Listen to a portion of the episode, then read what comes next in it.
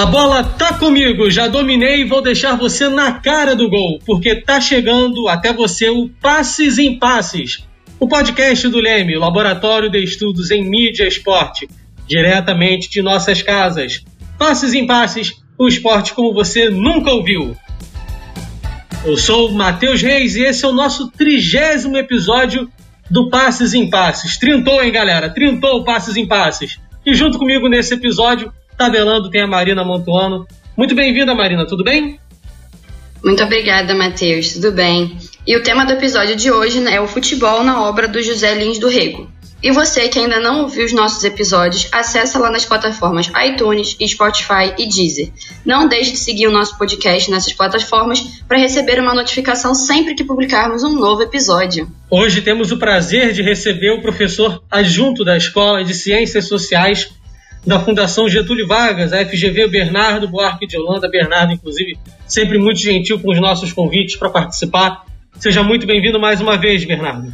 Olá, Matheus. Muito obrigado ao Leime pelo convite. Uma alegria estar com vocês novamente e fico muito feliz também de reencontrar o colega e parceiro de pesquisa André Caparo para essa para esse podcast em que vamos falar né, a propósito dos 120 anos dessa efeméride de nascimento de Lins do Rego da sua relação com o futebol. Muito obrigado pelo convite.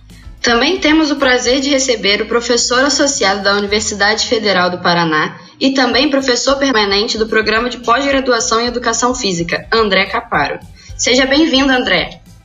Oi, Marina. Tudo bem? Eu que agradeço a você, Fausto, Matheus. Fiquei muito feliz com o convite, até surpreso né, porque eu venho desenvolvendo outros temas, embora nunca tenha abandonado a, a literatura. É um imenso prazer participar de uma conversa ao lado do Bernardo, a quem eu admiro muito. E também destaco que a ideia de um podcast vem bem de encontro a algumas iniciativas que eu, que eu tive anteriormente, é, de tentar criar um canal no YouTube. Nenhuma deu muito certo, mas eu desejo muito sucesso aqui e, e fiquei é, muito satisfeito com a ideia que o Leme teve. E também estão conosco o nosso diretor Fausto Amaro e o nosso editor Léo Pereira. Muito obrigado pela presença de todos no programa. Depois dessa preleção, vamos começar. Pessoal, hoje a gente vai falar sobre um escritor que tem uma importância para o futebol, assim como autores do Quilate, de Nelson Rodrigues, Mário Filho. E eu li muitos textos dele na época da escola, por exemplo, em aulas de literatura, mas ao mesmo tempo, nenhum deles mencionava o futebol nesses textos que eu li do José Lins do Rego que nasceu em 1901, no interior da Paraíba, em uma casa que pertencia ao seu avô materno. Inicialmente, o esporte não era um assunto que abordava muito seus textos, mas após se mudar para o Rio de Janeiro, que era então capital do Brasil, José Lins do Rego viu florescer a sua paixão pelo futebol. Em 1939, aos 38 anos, o autor filiou-se ao Clube de Regatas do Flamengo, tornando o futebol o tema principal das suas crônicas. José Lins do Rego fazia parte de um seleto grupo de intelectuais que analisava o futebol além de sua simples prática. Ele discutia o esporte pelo viés do ideal de identidade nacional. Diferentemente dos outros pensadores da época, o autor estudou ainda a política dos clubes de futebol. Esses elementos possivelmente influenciaram a criação de suas crônicas. Nesse episódio do Passos em Passos, trataremos da obra e do legado da obra desse cânone da literatura nacional. Bernardo, é, muitos chamavam José Lins do Rego de menino do engenho. O apelido veio por ele ter nascido né, no, no engenho corredor, que é no município de Pilar, no interior da Paraíba. É uma história clássica, né? De menino do interior que veio para a cidade grande arriscar a vida e se torna um grande nome da literatura brasileira. Mas uma história clássica, mas que faz a vida do Lins do Rego ser ainda mais instigante.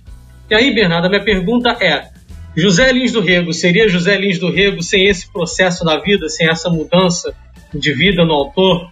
Isso foi necessário, né, essa vinda para a cidade grande, para ele ser uma das pessoas mais importantes da literatura brasileira?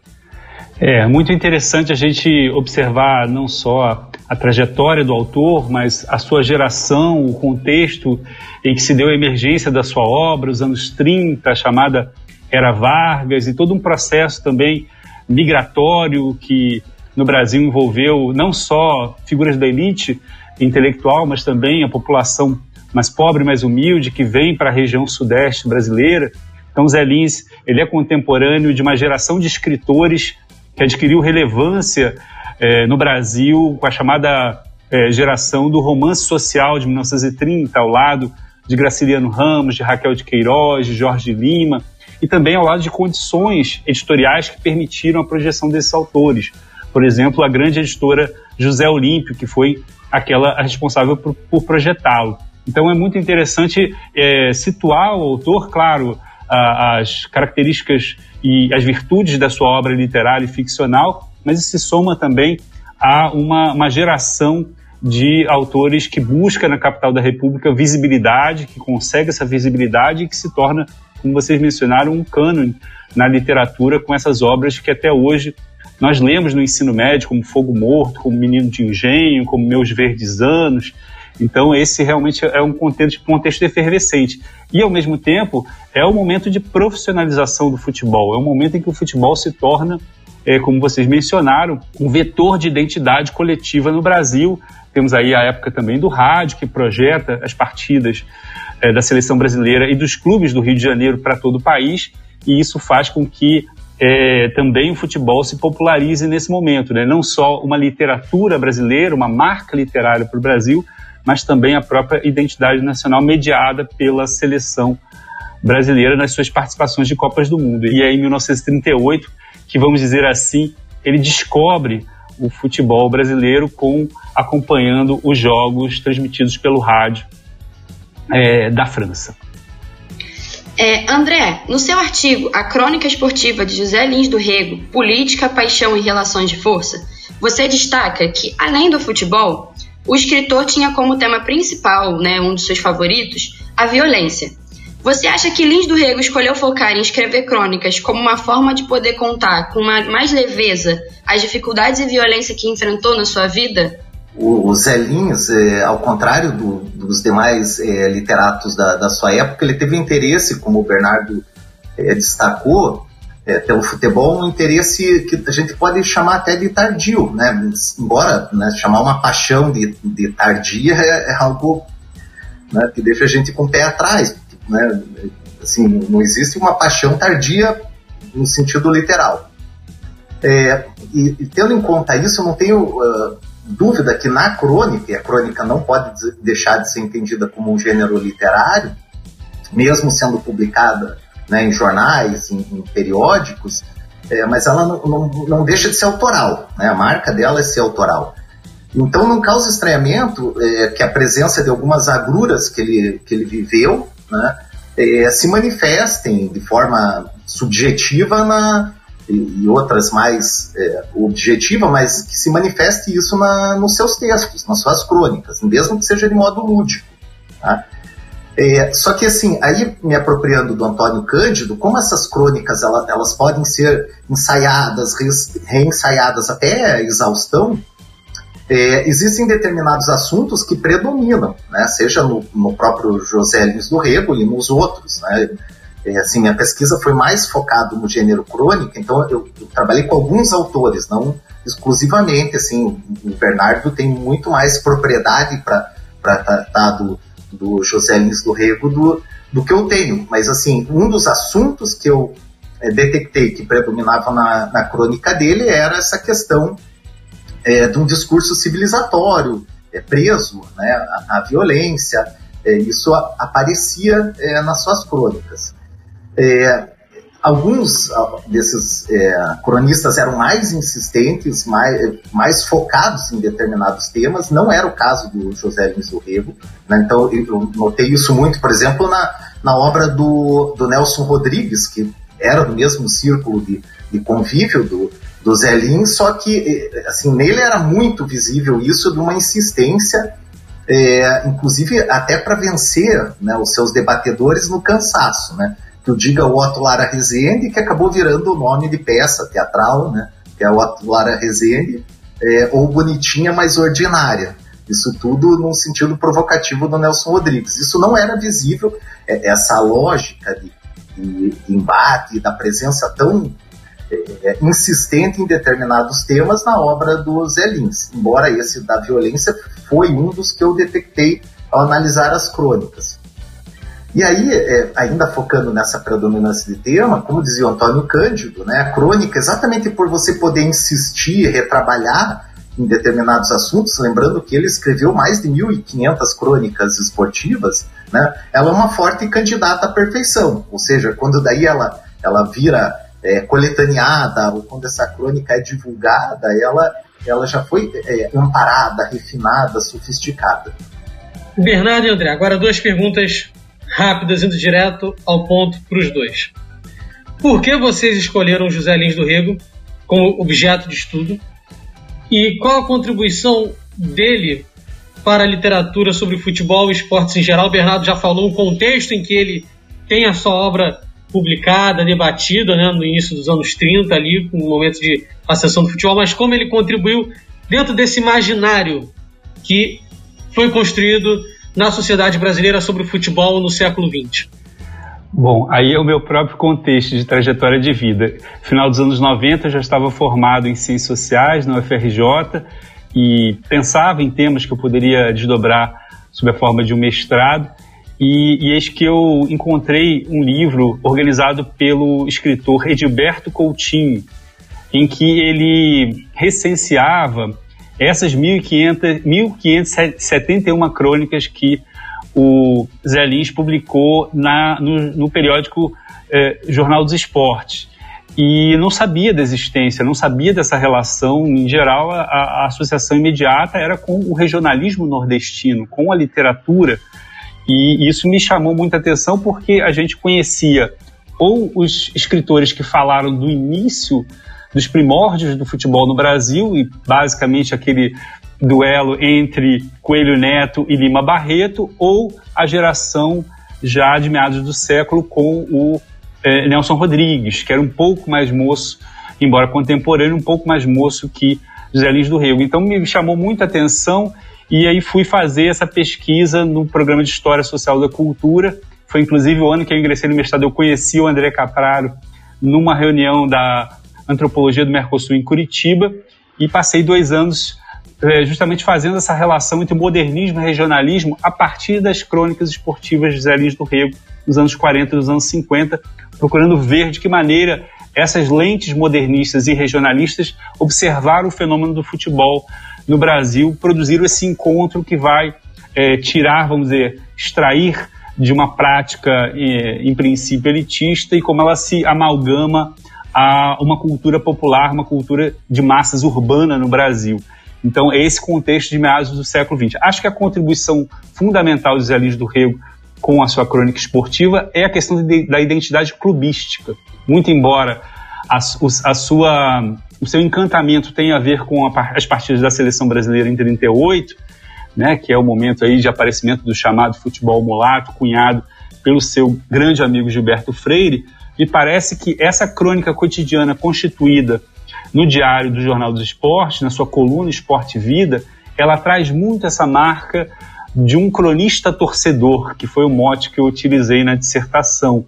Porque era essa ideia, e como muito bem desenvolveu o André, como essa ideia de que o gênero da crônica ela incorporava mais do que o romance, né, mais que um texto de fôlego, um, um, um diálogo escrito que se reproduzia dia a dia nos jornais brasileiros em torno dessa identidade clubística que vamos pensar aí, meados do século XX, os clubes, os principais clubes do Rio de Janeiro, Vasco, Botafogo, Fluminense e Flamengo, completavam 50 anos, estavam no momento do seu cinquentenário, já popularizados, e é essa dimensão, essa faceta clubística que eu acho que Zé Lins do Rego vai constituir muito bem como escritor, vai perceber e como frequentador de estádio vai de alguma maneira estimular, né? Criando aí ele recebia é, cartas, ele, ele era parado na rua, enfim, ele se torna uma pessoa conhecida né, mais do que a literatura graças ao futebol.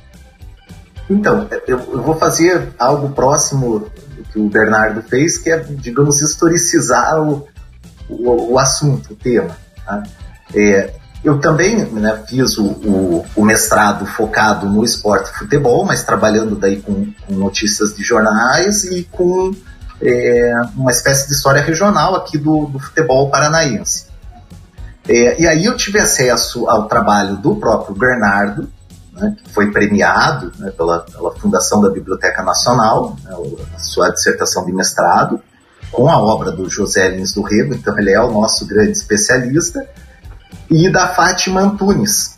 Outra obra que me marcou, mas é um, um, antecede um pouco, é o, o assim, nós podemos considerar para os pesquisadores do futebol um clássico, que é o Futebol Mania e essas obras me marcaram tanto, e esse trabalho né, com, com a literatura, no caso da Futebol Mania menos, mas aparece, tangencia ali, e eu resolvi, até de forma ingênua, pesquisar no doutorado uma história da literatura futebolística brasileira.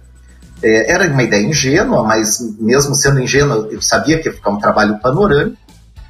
É, aí, com a orientação né, do, do Luiz Carlos Ribeiro, que né, para quem não sabe, foi meu orientador e até hoje trabalha, pesquisa o futebol no departamento de, de História aqui da Federal.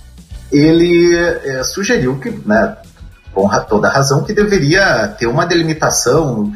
E aí eu gostei muito da ideia de, de blocos históricos, eu subdividi e, e consegui vislumbrar é, na crônica a existência de três blocos. Esse primeiro que o Bernardo mencionou, ali que liga Lima Barreto, Coelho Neto, né, e, e alguns outros é, autores que, Olavo Bilac, que entram num debate em torno do, do, da civilidade relacionada ao esporte.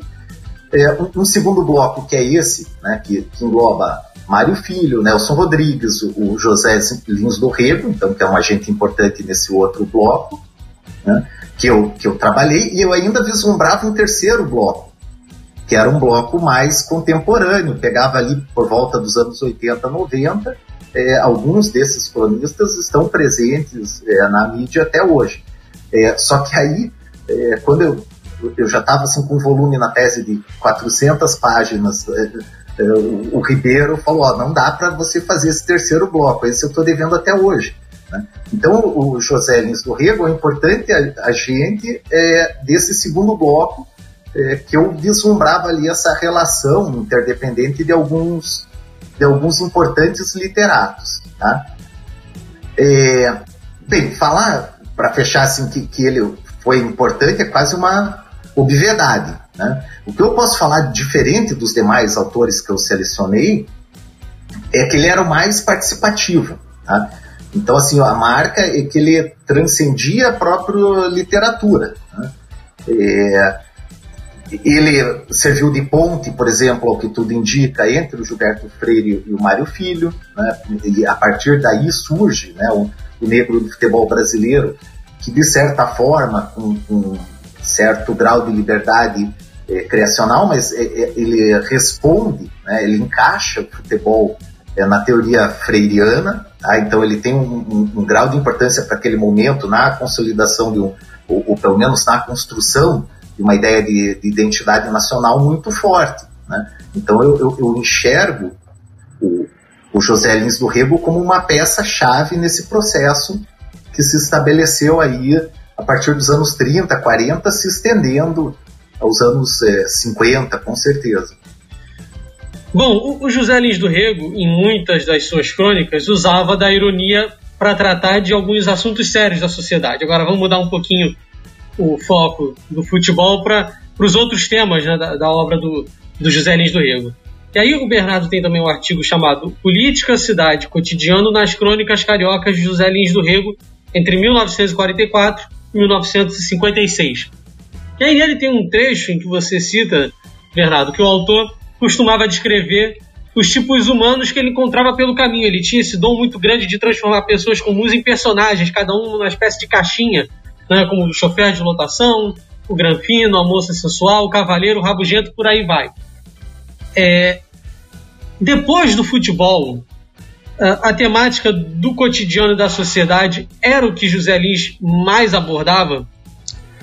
É, Mateus, eu diria que não depois do futebol, mas junto ao futebol, ao lado do futebol. É, depois de fazer essa pesquisa do mestrado, aí já também tendo concluído o doutorado, eu fiz um novo projeto de pesquisa porque a minha, a minha curiosidade por Zé Lins do Rego e pela crônica dele continuava. E além de ter sido um escritor prolífico da crônica esportiva, essas 1571 crônicas, ao longo de 12 anos, ele tinha uma coluna no jornal o Globo, intitulada Conversa de Lotação. Ele começa no jornal o Globo, que é onde ele conhece Mário Filho, que o leva para o Jornal dos Esportes um ano depois. Ele começa como crítico de cinema, ele escreve uma coluna de cinema, chamada que tem até hoje, o Globo nos cinemas. Então ele ia para ver os filmes e avaliava os filmes e publicava no Globo. Então eu fiz, é, procurei cobrir sua as suas publicações no, na, no jornal o Globo e, pasme, ele conseguiu ultrapassar as crônicas esportivas, são mais de 1.600 crônicas que ele publicou no jornal do Roberto Marinho. Então, e aí nela, essa conversa de lotação era o mote, né? Porque lotação era uma espécie de van da época, né? Entre o táxi e o ônibus, você tinha o, o lotação. E ele eh, morava eh, ali entre o Leblon, o Jardim Botânico e a Lagoa, e ele ia para o centro da cidade, na, na livraria editora José Olímpio, eh, onde ele frequentava e encontrava Graciliano Ramos, os outros literatos da sua época, né? era um espaço de sociabilidade. E nesse lotação ele ouvia as conversas, porque as pessoas ficavam frente a frente, né? eram duas colunas é, duas bancadas e as pessoas ao longo do trajeto iam conversando e apareciam as pessoas que reclamavam da corrupção, outras que reclamavam da enchente, outras que falavam é, de, do calor, enfim, os temas do cotidiano apareciam e ele colocava isso, ele personificava isso no dia seguinte através dessa realmente muito bem humorada crônica que ele tinha. o, o bom humor também o marcava nas crônicas esportivas, né? Inclusive ele criava esses personagens, né? Chamado é, os mascotes dos clubes, então eles personificavam os próprios clubes, então ele fazia uma ficção na sua crônica narrando o encontro do marinheiro Popeye, que era o símbolo do Flamengo, com o almirante, que era o símbolo do Vasco, e o Pato Donald, que simbolizava o Botafogo. E então ele animava os seus textos dessa forma. Então todos, todos os personagens disputavam a Miss Campeonato, que era né, uma era, era a mais cobiçada é, entre entre eles. Enfim, tinha essa dimensão muito bem humorada no, no, nas crônicas dele. Então foi uma possibilidade de, de, desdobrar essa pesquisa, de continuar tratando das crônicas que é, falam desse cotidiano. Né? Quando a gente fala de crônica, a gente fala de cotidiano e Zé Lins soube fazer isso muito bem. O José Lins do Rego, né, conforme a gente está conversando aqui do decorrer desse episódio, abordava assuntos do cotidiano em suas crônicas, tais como a política da época, as eleições para presidente da República, as dificuldades que a população enfrentava em uma cidade grande, entre diversos outros temas, né? E aí, após mudar para o Rio de Janeiro, a pauta principal de suas crônicas passa a ser o futebol, principalmente depois de ser apresentado para o Flamengo. André, Além do time rubro-negro, qual foi a principal motivação do Lins do Rego para escrever sobre o futebol?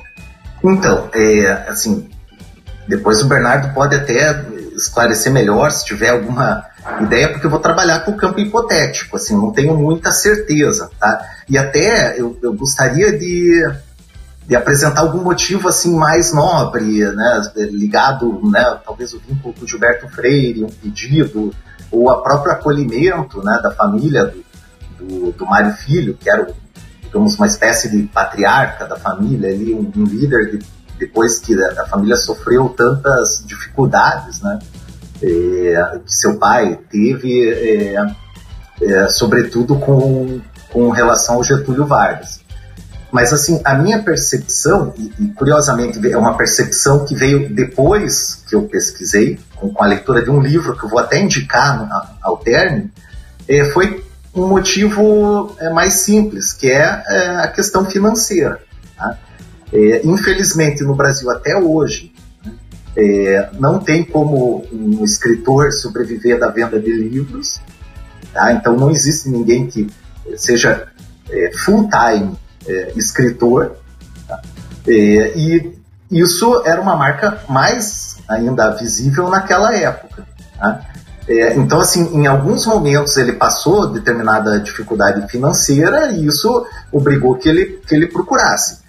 De certa forma, isso não isenta, é óbvio, é, que se ele procurou a crônica foi convidado a, a, ser cronista e tratar do assunto futebol, ele, ele tinha determinado conhecimento a respeito do assunto. Ele era alguém é, já instituído, principalmente quando veio o convite para o Jornal dos Esportes. Ele já tinha escrito uma outra crônica é, a respeito do, do futebol em, em outros é, meios de comunicação.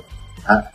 É, bem, é, como eu disse, eu queria até ter algum, algum grande motivo, assim, algo que tenha levado, mas é, em síntese, esse problema financeiro era, era muito visível em todos eles, né?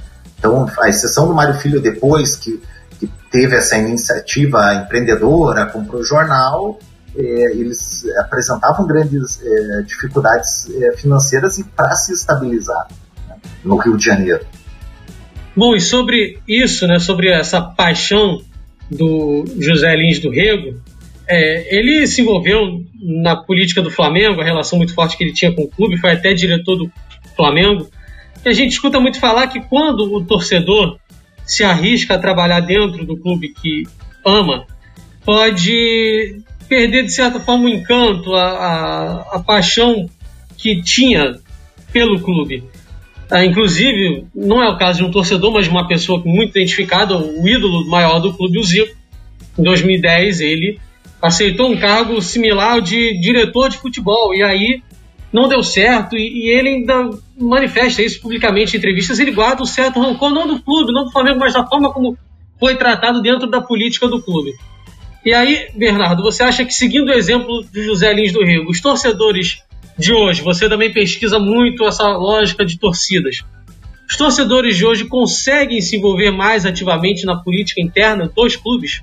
Matheus, eu responderia essa pergunta é, recolocando, vamos dizer, esse contexto em que José Lins do Rego participou do Flamengo, da política interna do Flamengo, primeiro se associando ao clube, né? Então ele descobre, vamos dizer assim, o futebol em 38, ele se associa em 39, é o ano em que o Flamengo é campeão estadual, interrompendo até um tetracampeonato que o Fluminense poderia ganhar em 39 e ele ah, vai acompanhar o tricampeonato de 42, 43, 44 e cada vez mais esse engajamento da vivência clubística passa a ser importante para ele.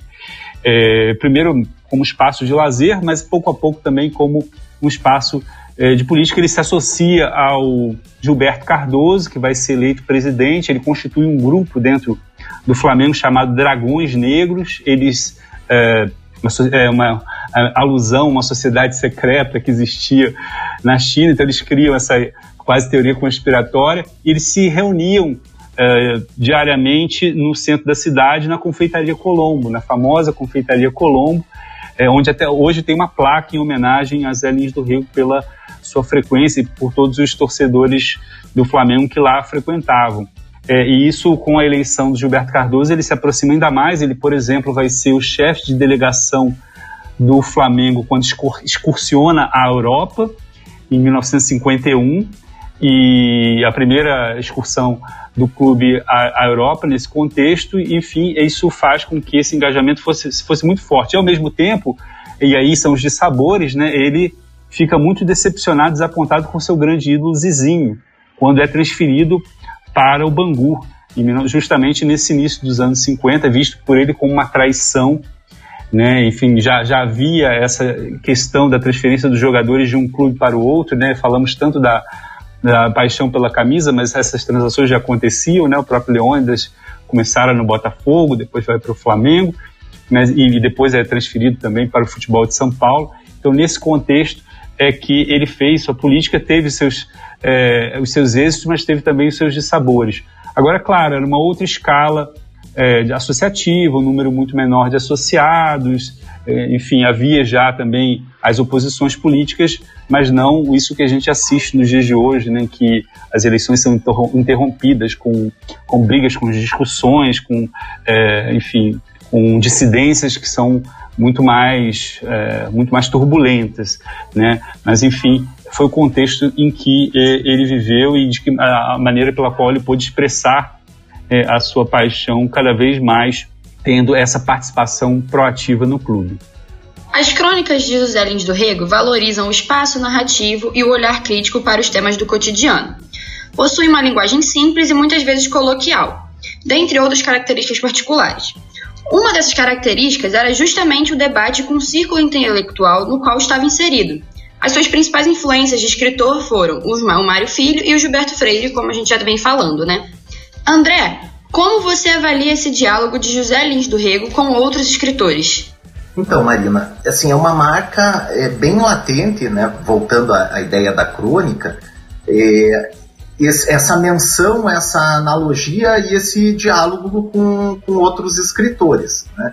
E, inclusive, no começo, nas primeiras crônicas é, que eu li, e aí vale um destaque, né? Quando eu falei de, é, um pouquinho ali da, da pesquisa que eu executei durante o doutorado, é, já faz mais de 10 anos, é, não existia hemeroteca. A hemeroteca é um grande marco, é, eu, eu, diria, nas pesquisas que trabalham com, com periódicos, né? e, e, a crônica está presente nesses periódicos. É, então, assim, eu trabalhei é, com algumas coletâneas, né? e isso é uma amostragem que estão me oferecendo da obra do José Lins do Rego, e não o conjunto é, da obra. Né? Porque pode ser que, assim, é, se lesse o, o volume total de de crônicas, eu percebesse alguns diálogos que é, fossem até mais intensos do que esse. Embora a historiografia, né, inclua nela como principal referência o Bernardo, é, também perceba esse diálogo mais forte né, com o Gilberto Freire e com o Mário Filho. Mas, óbvio, existiram vários outros. Na crônica, isso fica mais latente do que numa obra literária embora não seja é, é, também estranho, às vezes, esse tipo de diálogo, ou menções, ou sátiras, ou é, brincadeiras que, que permeiam o lúdico, é, trazendo para um livro, para uma obra literária, para um romance, para um conto, é, digamos, personagens da vida real. Tá?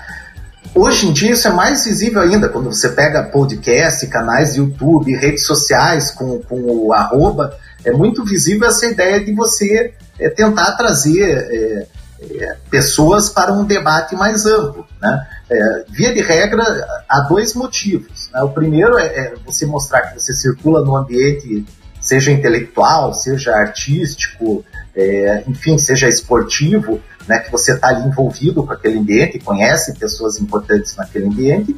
E o segundo, que um não descarta o outro, é estabelecer um debate. Né? Então você quer é, cutucar alguém, é, fazer com que aquela pessoa responda exatamente para causar maior impacto no leitor, atrair o leitor, ou, ou, ou digo em redes sociais, assim, o frequentador, de, de, né, quem segue a página de alguém para que ele para a tua. Tá? É, voltando à ideia do José Lins do Rego, né, óbvio, o, o Freire e o Mário Filho é, transcendem essa condição, eles tinham uns laços afetivos muito fortes, né, a tríade. É, principalmente a relação José Lins do Rego com o Freire, que é, existem obras, existem pesquisas de doutorado já publicadas que tratam dessa relação, mas é uma relação ainda hoje não compreendida em sua totalidade, eu diria.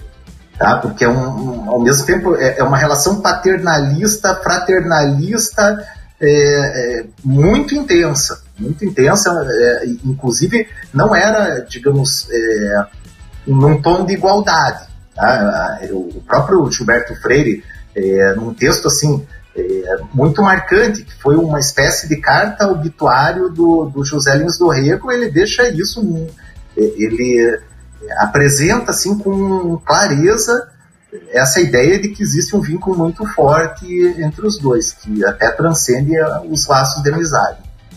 Muito bem, vamos fazer uma breve pausa agora para o nosso quadro Toca a Letra.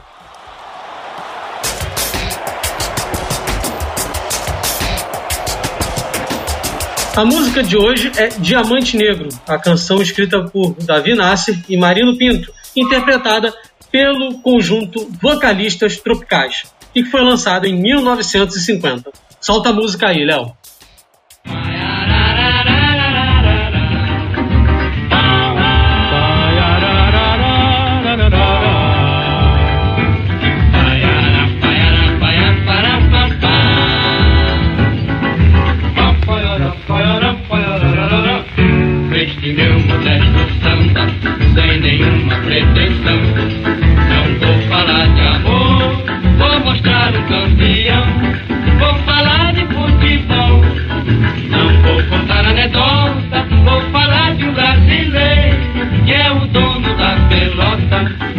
Meu modesto samba Sem nenhuma pretensão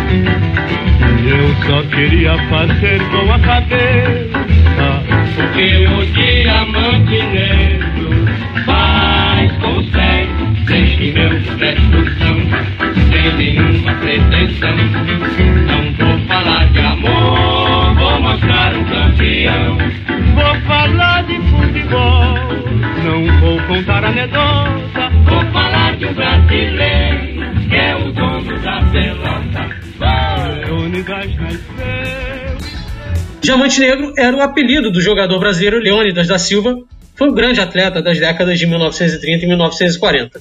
Há quem diga, inclusive, que ele tenha sido o melhor do mundo, mas na época errada. Se ele foi o melhor do mundo na época errada, eu desafio alguém a dizer o nome de algum outro jogador que tenha jogado melhor do que ele nessas décadas de 30 e 40. É difícil de achar. E aí o sucesso do apelido do jogador foi tanto que, após o encerramento da Copa de 38, a Nestlé lançou um chocolate chamado Diamante Negro e que até hoje é sucesso de vendas. Inclusive, época de Páscoa chegando aí, galera. Tá aberta a temporada de doações para mim de Diamante Negro. E vamos ajudar o colega aqui. Vai lá, Marina. Bom, José Lins do Rego, né, ele era um admirador do futebol de Leônidas da Silva. E por isso escolhemos essa música por episódio de hoje. Bernardo, por conta da admiração de José Lins do Rego por Leônidas, o jogador foi retratado em alguma crônica do escritor? Bom, Marina, vou ainda pegar um gancho da, da resposta do André, eh, lembrando também que ele, a- a- o interesse dele pela figura do jogador era tão grande que em 1941, né, lembremos que a conversão dele para o futebol é em 1938 com o Leônidas na Copa da França, Água Mãe, que é o romance que ele lança nesse ano, tem uma das tramas ambientadas no futebol através da figura de um, um aspirante a ídolo, a jogador de futebol, que era o Joca, um menino eh, revelado no Tamoio de Cabo Frio, que migra para a capital da República, joga no Fluminense e depois de alcançar o ápice na carreira, ele acaba esquecido e amargurado né, numa carreira que se encerra muito precocemente. né? Então, esse imaginário do jogador, do atleta, já está, inclusive, na ficção Zé Lins, muito pelo impacto de Leônidas da Silva. Ao mesmo tempo, Leônidas da Silva deixa o Flamengo numa das transações consideradas milionárias à época, em 1942, assim como Domingos da Guia, em 1944, vai deixar o clube para São, com destino a São Paulo. Um vai jogar no São Paulo e o outro no Corinthians. E nesse sentido, ele vai, ao longo dos anos 40, dos anos 50, recriando seus laços e seus novos ídolos. Então, é, ele assiste ali relativamente pouco tempo do Leônidas jogando no Flamengo, quatro anos, e até 1957 ele vai acompanhar o clube diariamente. Então, eu, por exemplo, destacaria entre os ídolos dele, eu mencionei o Zizinho, mas também foi um caso aí também muito tenso na relação dele, inclusive ele como dirigente da CBD chegou a, chef a chefiar o Sul-Americano de 53, em que o Brasil é eliminado no Peru e uh, o, o Zé Lins tem um embate muito direto com o Zizinho, que era o capitão e que uh, polemiza com ele também. Os jogadores até certo ponto se sublevam contra uh, os dirigentes, então tem ali um entreveiro bastante tenso entre os dois. Mas eu destacaria um jogador que hoje é pouco conhecido, mas chamado Biguar. Ele tem uma crônica em, em homenagem ao Biguar que ele termina evocando o poema de Gonçalves Dias. Né? E, e, aí entra a ideia, a ideia, do valente, do jogador raçudo. Né? A gente tem muito isso no futebol, né? que a pessoa que não se destaca, o jogador que não se destaca pelo talento, mas que tem a disposição. E ele faz do Biguar, do índio Biguar, o seu, o seu grande arrimo, o seu grande ídolo no Flamengo dos anos 40. Então, a gente pode ver ali como a figura do Leônidas se metamorfoseou em vários outros ídolos ao longo desses, desse período é, de acompanhamento do futebol profissional. E aí, André, perguntando para você um pouco nessa atuada, é, o Leônidas da Silva foi o jogador que de fato colocou o futebol na literatura modernista. Foi ele assim um grande paradigma de a partir dali é, o futebol ser retratado de forma mais presente, cotidiana, pelo movimento modernista na época, que estava em ascensão, Semana de Arte Moderna também, depois. Uh, como é que você vê essa relação? Eu, eu, creio que sim, que até porque, como foi destacado, ele né, era a principal referência e, e, a, o selecionado nacional naquele, na, naquela época, ele, ele era tinha um grau de importância, quem sabe, até maior do que do, dos nossos tempos, né, que com esse, com esse efeito globalizado, essa circulação de jogadores atualmente é, e com clubes que são mais do que seleções, né, são seleções das seleções, é, nacionais, é, é óbvio que ela, a importância, o significado que ela tinha é, era mais intenso do que é hoje em dia. Então, e ele como uma das referências do, da seleção brasileira, a principal referência, é, eu creio que sim, o Leônidas é, talvez tenha, é, se não inaugurado, porque eu, é, à medida em que você foi perguntando, me veio na cabeça assim, será que aqueles escritores lá, Lima Barreto, Coelho Neto, é, Lima Barreto não porque ele era um crítico de futebol, mas nos que eram, digamos, favoráveis à prática do futebol, que eram simpatizavam com a prática do futebol, se em algum momento apareceu alguma crônica dedicada exclusivamente a algum, a algum atleta, né? Talvez o, o Marcos Carneiro de Mendonça, é, só que não, não, me veio à cabeça, né? nem quem, nem é, qual o atleta que, que foi o mote.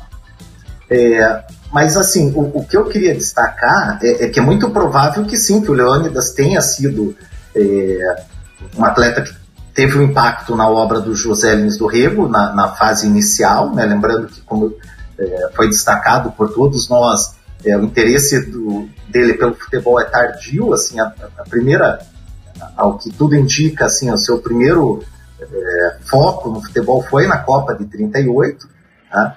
É, e aí é, né, é inevitável que o Leônidas é, aparecesse ali no, no figurasse na, na sua frente, né, já que o interesse dele começa é, nesse momento. O, o que eu noto é que assim, é, eu não sei, não, não veio na cabeça e nem fui é, procurar também textos específicos que ele tratasse do Leônidas da Silva posteriormente, porque o Leônidas já tinha encerrado a carreira. Dos autores que eu trabalhei, é, por incrível que pareça, dos que eu englobei ali nesse segundo bloco histórico, o que mais é, se apropriava do memorialismo era o Armando Nogueira, que era o mais jovem de todos. Inclusive, ele, ele servia com aquela ideia eu tinha de fazer um terceiro bloco, ele era a ponte. Então, ele, porque ele que, que, saiu daquele jovem, mas saiu do círculo Nelson Rodrigues, Mário Filho, José Lins do Rego, e vai depois trabalhar na TV, é, vai ter um alcance maior. Então ele, ele, ele diria, liga um, um, bloco ao outro. Ele era o que mais trabalhava com memorialismo, de recordar atletas, partidas. É, o José Lins do Rego, por essa amostragem que eu tive, que são essas coletâneas, ele era mais preso ao presente. Perfeito. Esse é o trigésimo episódio do Passes em Passes, um esporte como você nunca ouviu. Compartilhe o programa com seus amigos e nos ajude a fazer o podcast. Tem alguma sugestão de pauta? Tem alguma pergunta? Vá lá no nosso direct, a gente sempre está é, tá olhando lá as mensagens, os comentários, as opiniões, as sugestões que quem acompanha o nosso trabalho faz lá nas redes sociais. Entra lá no arroba LemeUerge, no Facebook e no Instagram e converse com a gente. O nosso quadro Lemecast Club é hora de você, ouvinte, participar do programa. Dessa vez, após a gente abrir a caixa de perguntas, a gente escolhe o questionamento do arroba Mano Viana. E ele pergunta, ele volta à questão da relação entre José Lins do Rego e o Flamengo.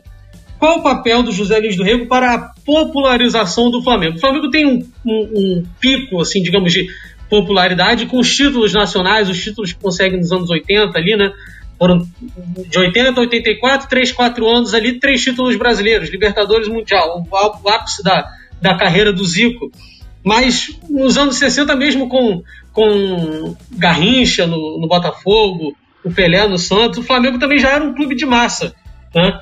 Mesmo não vivendo o seu melhor momento, os anos de ouro, que viriam depois. E aí, começa com você, André. É, José Luiz do Rego contribui para que mesmo nesse período lá, nos anos 60, 50, o Flamengo já fosse um clube de massa, o José, José Lins do Rego tem esse papel de popularizar o clube também? Eu creio que sim, eu não tenho certeza absoluta, mas é, faz parte de um processo, né? E, e pegando assim, por, como romancista, ele era, se não o mais popular, um dos mais populares. Ele já circulava em, em, em círculos intelectuais é, bem consolidados, como aquele que, que vivia ali nas proximidades da José Olímpio, né, na, na rua do Ouvidor. Ele, a própria confeitaria Colombo, como o Bernardo destacou. Então, esse círculo que envolvia Mário Filho, é, o próprio Nelson Rodrigues não frequentava esse mesmo ambiente, então dá mostras que ele tinha é, uma amplitude no, no meio intelectual, inclusive com com alguma interação com o meio político, né, com, com é, por meio de outro escritor, mas com o próprio Gustavo Capanema. É, então, assim, e, e tardiamente, já né, dois anos apenas é, antes do seu falecimento, ele foi é, se tornou membro da Academia Brasileira de Letras.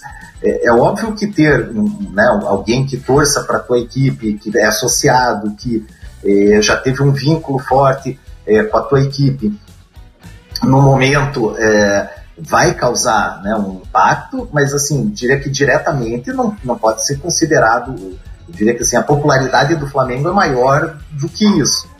Bom, esse é um ponto muito interessante para a gente pensar, né? como eu disse, então, os clubes de futebol completavam 50 anos de existência ali em meados do século XX, nós já tínhamos o rádio como um vetor de difusão das partidas da capital da República. Isso fez com que o clubismo dos clubes, dos clubes dos times do Rio de Janeiro se espalhasse, né? Até hoje a gente assiste a esses efeitos e é, a contribuição desses jornalistas, desses intelectuais, desses letrados para é, fortalecer essas identidades, ela, ela existia. Então, em 1945, Mário Filho lança o livro Histórias do Flamengo que o, sobre o qual o José Lins Rego vai escrever no jornal, vai comentar, vai, é, vai alardear, vamos dizer assim. Né? Então, você tem ali um momento de consolidação dessas identidades e, que, e, e nós temos a, a, a, participação dessas camadas letradas nessa, vamos dizer, na construção desse significado. Né? Então, alguns dos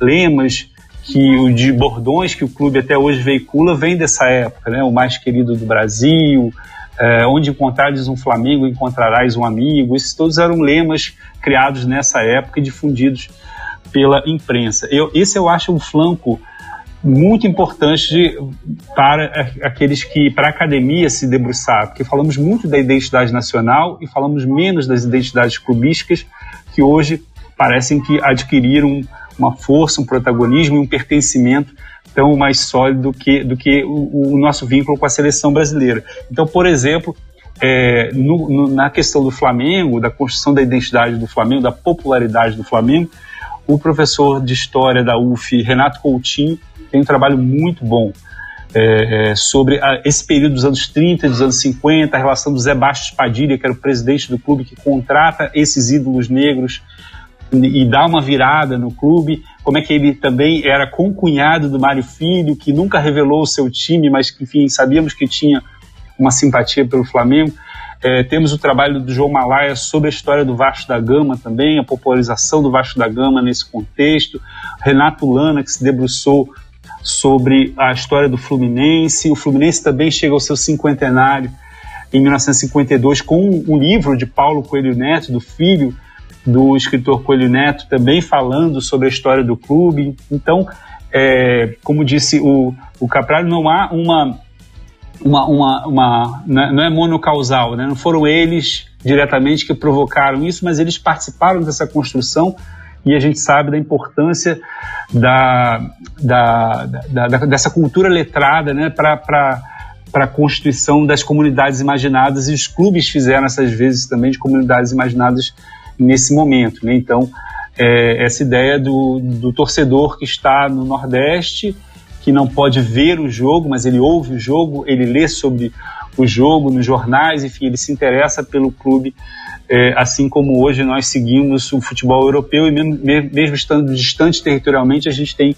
é, um vínculo, é, a, constrói um vínculo emotivo e afetivo também com esses clubes, né? Isso que a gente chama da bifiliação clubística nos últimos anos. Então me parece que é um tema muito interessante para a gente avançar com uma agenda de pesquisa, é, enfim, a, se debruçando sobre essa questão das identidades dos clubes. Muito bem. Tá gostando do Passos em Passos até agora? Tá ouvindo e aprendendo até agora? Então fica com a gente até o final. A gente já tá na parte final, no finalzinho do episódio. E agora a gente vai para o nosso quadro Ondas do Leme.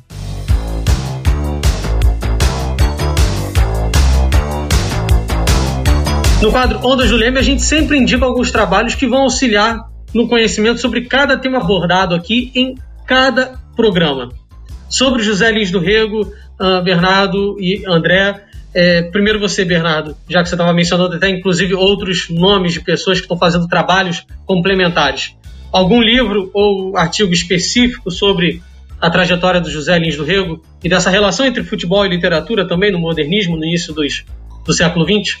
É, além dos, do, das publicações do André, uh, o livro da Fátima Antunes, que ele também mencionou, foi um, um, um, trabalho importante, e um orientando do André Capraro, que também se chama André, fez uma, uma pesquisa muito bonita sobre o Jornal dos Esportes, sobre os cronistas que orbitavam ao redor de Mário Filho. É um trabalho que, que realmente merece a leitura. Então, ele mostra como, por exemplo, Vargas Neto, que era um poeta, que era sobrinho de Getúlio Vargas, colaborou nessa nos jornais como colunista e escrevia crônicas muito interessantes também. A gente tem ali uma, uma, um conjunto, uma gama de escritores que estão ali transitando, né, porque também eram membros da elite que, eh, enfim, que circulavam por, pelas redações de jornal que também faziam dela o seu ganha-pão, como, como disse uh, o André. Então, quer dizer, me parece um trabalho ainda não publicado, mas que, que merece ser lido porque ele é muito bom, ele aprofunda muitos aspectos desse, né, que a gente individualiza muito, personifica muito. Então, o Mário Filho se torna quase que uma obsessão, mas a gente tinha um staff ao redor dele de primeira linha, de primeira monta, né? Depois vai aparecer Nelson Rodrigues, depois vão aparecer outros. Mas, enfim, Uh, acredito que, por exemplo, os trabalhos do professor Elcio Cornesen na UFMG, em, numa interface literatura-futebol, também merecem ser destacados. Existe também toda uma avaliação da literatura contemporânea que também vem contemplando o futebol. Não, não, não raro a gente tem romances sobre futebol nos últimos anos do século XXI, então aspectos da literatura brasileira contemporânea vêm sendo inseridos num tipo de narrativa é, que também rompe alguns cânones também do, do, do, de, um, de, um, de uma forma de escrita, né, que foi muito usual do romance moderno, mas que vem também se transformando no romance contemporâneo. Enfim, acho que é uma interface que tem que ser explorada, que é muito rica e que, e que, e que ainda dá muita pesquisa para ser, ser desenvolvida. É, sobre o modernismo, a gente tem, a gente encontra né, uma série de referências é, de poemas de Mário de Andrade, de crônicas, de textos de Oswald de Andrade, de um conto de Al Antônio de Alcântara Machado, que, que é muito bonito também, no seu livro Brás, Bexiga e Barra Funda, enfim, é um terreno muito rico e acho que estudantes de letras, estudantes de comunicação, estudantes de ciências sociais, de educação física devem se debruçar porque tem muito material para explorar e como disse o André, as hemerotecas são uma grande facilidade, inclusive em tempos de pandemia, nos ajudam muito. Né? Eu ainda tive que fazer toda uma pesquisa presencial, em que a gente ficava lá no rolo de microfilme rodando para ver as páginas do Jornal dos Esportes. Então, hoje, da casa da gente, a gente pode acessar, então isso ajuda demais. E você, André, gostaria de recomendar alguma obra para os nossos ouvintes? A obra do Bernardo, o Descobrimento do Futebol, né, Modernismo, Regionalismo e Paixão Esportiva em José Lins do Rego. Foi a obra que me despertou interesse pela essa me, alertou para essa possibilidade de, de poder é, fazer uma apropriação da literatura como fonte histórica. Tá? Então, recomendo muito. É, aí tem um livrinho e, e, veja, livrinho não é no sentido é, pejorativo, é porque ele é pequeno mesmo, mas é, eu li posteriormente, senão teria me ajudado é, bastante na minha pesquisa é, de doutorado, que, que, se chama Rua do Ouvidor 110, uma história da livraria José Olímpio, é, da Lucila Soares. Assim, mostra exatamente essa dificuldade que era ser escritor e como tinha um círculo intelectual que, que vivia ali em torno da editora é, e, e, todo esforço que era feito para que é, aquilo ali prosperasse, né, esse meio intelectual prosperasse. É, então, assim, esse livro mostra a dificuldade que era ser escritor no Brasil naquele momento e que, com, creio, ainda seja é, uma máxima para o cenário é, nacional. Né? O brasileiro lê muito pouco e isso é um, um dos nossos maiores é, problemas. É, então, assim, minhas indicações são essas, só reforço também o, o, o, uma sugestão do Bernardo, que existe uma revista especializada, né, que o Elcio Cornelsen coordena, que se chama Folia, e ali é um periódico especializado em literatura esportiva. Então, existem ali dezenas de textos muito bons. Perfeito. Nosso programa está quase no fim, mas antes a gente ainda tem o nosso quadro Jogo da Vida.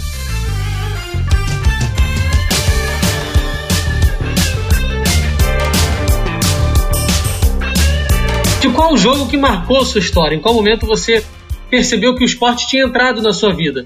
Nesse episódio, o jogo da vida vai estar um pouco diferente.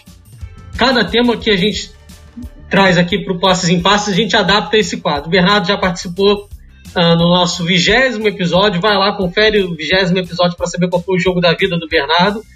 E hoje a gente quer saber, Bernardo, é, qual foi a sua crônica da vida do José Lins do Rego. Aqui é a sua preferida? É difícil dizer entre 1571 crônicas escolher uma. E, e curiosamente, é, é, é, teria uma sobre José Lins do Rio, que foi no dia em que ele faleceu, e Nelson Rodrigues escreveu uma belíssima crônica sobre José Lins do Rego, eu diria que lapidar. Do José Lins do Rego, vou, vou aqui mencionar uma que foi publicada em livro, né, tão, tão bonita ela é, quase um ensaio chamado Fôlego e Classe. Parece uma belíssima crônica, uma crônica antológica em que justamente estão lá Domingos da Guia e Leônidas da Silva. Um, então essas seriam as minhas, as minhas referências, as minhas recomendações é, como a crônica da vida. Bom, André, você, como ainda é a primeira vez que está participando aqui do nosso programa, né? A gente quer saber qual o jogo da sua vida e qual é a sua crônica favorita de José Lins do Rigo. Então, né, eu também pensei, tive muita dificuldade, e daí, entendendo essa lógica de paixão clubística, eu tenho certeza que o José Lins do Rego ia entender assim minha indicação enviesada. Eu não vou falar das crônicas dele. Né? Então, minha paixão é pelo Atlético Paranaense, creio que todo mundo é, saiba, e isso me moveu até a, a, pesquisar a história do clube. Né? A, minha, minha, própria trajetória acadêmica tem muito a ver com, com o clube, minha, meu gosto pelo futebol, minha condição de torcedor. E, e mesmo sem eu entender, hoje eu entendo melhor o caminho, a trajetória acadêmica é, e, e, o impacto que teve ser atleticano nisso é, do que mesmo na época que eu iniciei. Tá? Então eu, eu vou fazer a indicação de alguns autores que falam do Atlético, né, com, com essa licença ao José Lins do Rego. O Cristóvão Teza, autor do Filho Eterno, que foi é, vencedor do Prêmio Jabuti, é, ele escreve assim que é, bastante a respeito do Atlético, exatamente porque ele tem um filho que tem síndrome de Down e a paixão pelo clube do filho fez com que ele é, ambos se aproximassem e que ele também passasse a gostar do, do próprio Atlético. Tá? É, o Paulo Leminski, é, poeta, né, é assim que famoso mais por assim, ter é, a proximidade com alguns é, algumas pessoas do meio artístico, então ele compôs com o Caetano Veloso, né, é, era muito amigo do Raul Seixas, do, do do Paulo Coelho. Então, o Paulo Leminski, embora atleticano, ele é muito conhecido e isso criou um problema para ele por ter feito uma ode, um poema quando Curitiba foi campeão em 85. E daí isso resultou em graves problemas na torcida do Atlético, assim, ele, ele passou a ser rejeitado e tal por ter feito esse poema que virou, digamos, a, o texto base para a comemoração do título do, do Curitiba. O Dalton Trevisan, é, né, famoso contista em Vampiro de Curitiba, menciona Atlético e daí uma investigação no livro de memorialista aponta que ele foi atleta do Atlético, só que de atletismo. Né? Então ele era um corredor e é, é, vivo até hoje, tem 95 anos e, e o Dalton Trevisan então tem fortes vínculos com o Atlético também. É, a história do Atlético é uma história, de, o sucesso do Atlético, se é que dá para dizer assim, é, é recente. Né? Então, a, a história do, do, clube em termos de crescimento é bastante recente. Tá? O que me marcou é assim, é, em 78 eu entrei de mascote e, e, meu pai tinha esse hábito com a seleção brasileira no amistoso que teve seleção brasileira 1, seleção do Paraná 0. E foi um, um amistoso prepara, um preparatório para a Copa do Mundo que foi realizada na Argentina. Meu pai jura de pés juntos, né, e eu uso essa foto ainda hoje, quando vou dar uma aula de fontes históricas, para mostrar que eu fui o primeiro mascote da seleção brasileira. E, mas já existiam outras, né, isso eu tinha na época cinco anos. E, e já existiam eh, fotos antecedentes que eu entro de mascote do próprio Atlético, que meu pai ia lá e e levava. Falando de um jogo, um jogo que me marcou muito, foi uma decisão é, de semifinal de, de Campeonato Brasileiro entre o Atlético e o Flamengo. E esse Flamengo que vocês estavam falando da geração de ouro, com Zico, com Júnior, com Leandro, com Raul, é, Adílio. Então, vejam, jogadores que eu lembro até hoje. O Atlético tinha o Washington e Assis, que depois foram é, no ano subsequente jogar no Fluminense. É, esse jogo foi 2 a 0 aqui no Couto Pereira, é, que é o recorde de público do estádio do rival a, até hoje. Tá? Não tinha um, um centímetro para caber mais alguém. Acho que se colocasse mais alguém dentro do estádio, o estádio explodia. É, e mesmo com esse time que era uma seleção, o Atlético ganhou de 2 a 0 aqui, precisava reverter um placar de 3 a 0 ficou faltando um gol. Até hoje esse jogo faz parte do imaginário, porque daí falaram que o técnico mandou recuar e, e tem muita coisa criada em torno desse jogo. Eu estava lá, era criança, mas ainda me recordo. Então, para mim, é, é, o jogo mais marcante. Legal essa história, André, legal. E uma das partidas que realmente marcou a, história do, do Atlético Paranaense. Final de jogo no Passes em Passes.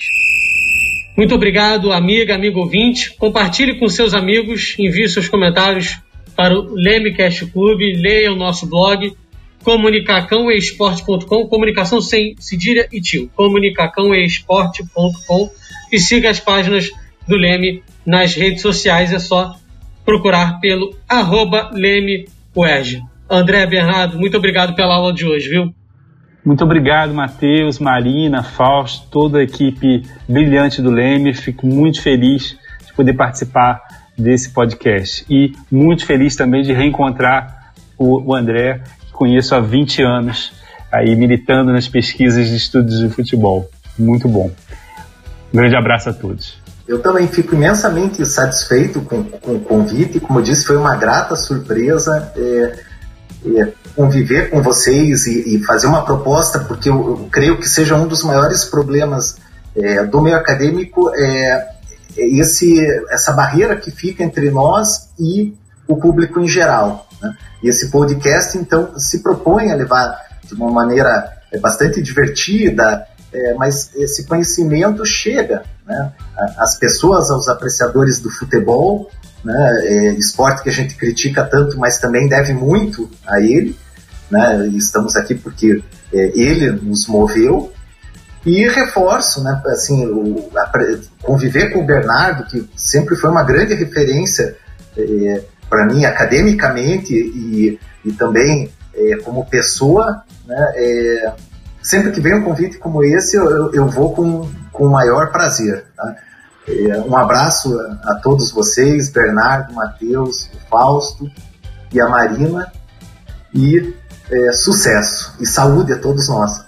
Obrigado, que a gente está precisando mais. E o podcast também tem esse papel de descobrir e fazer pontes né, entre os pesquisadores e é, deixar o catálogo, a agenda aí de, de pesquisadores mais vasto aí, de acordo com cada tema que a gente quer pesquisar. Passos em Passos é uma realização do Laboratório de Estudos em Mídia e Esporte e do Audiolab da UERJ, com roteiro e produção de Carol Fontinelli, Fausto Amaro, Marina Mantuano. Valeu, Marina, pela participação, pela tabelinha no episódio de hoje. Prazer. Direção de Fausto Amaro, Felipe Mostaro, de edição de Leonardo Pereira. Nosso programa é quinzenal, a gente espera vocês no 31 episódio. Vem muita coisa boa por aí, passos em passos, o esporte como você nunca ouviu.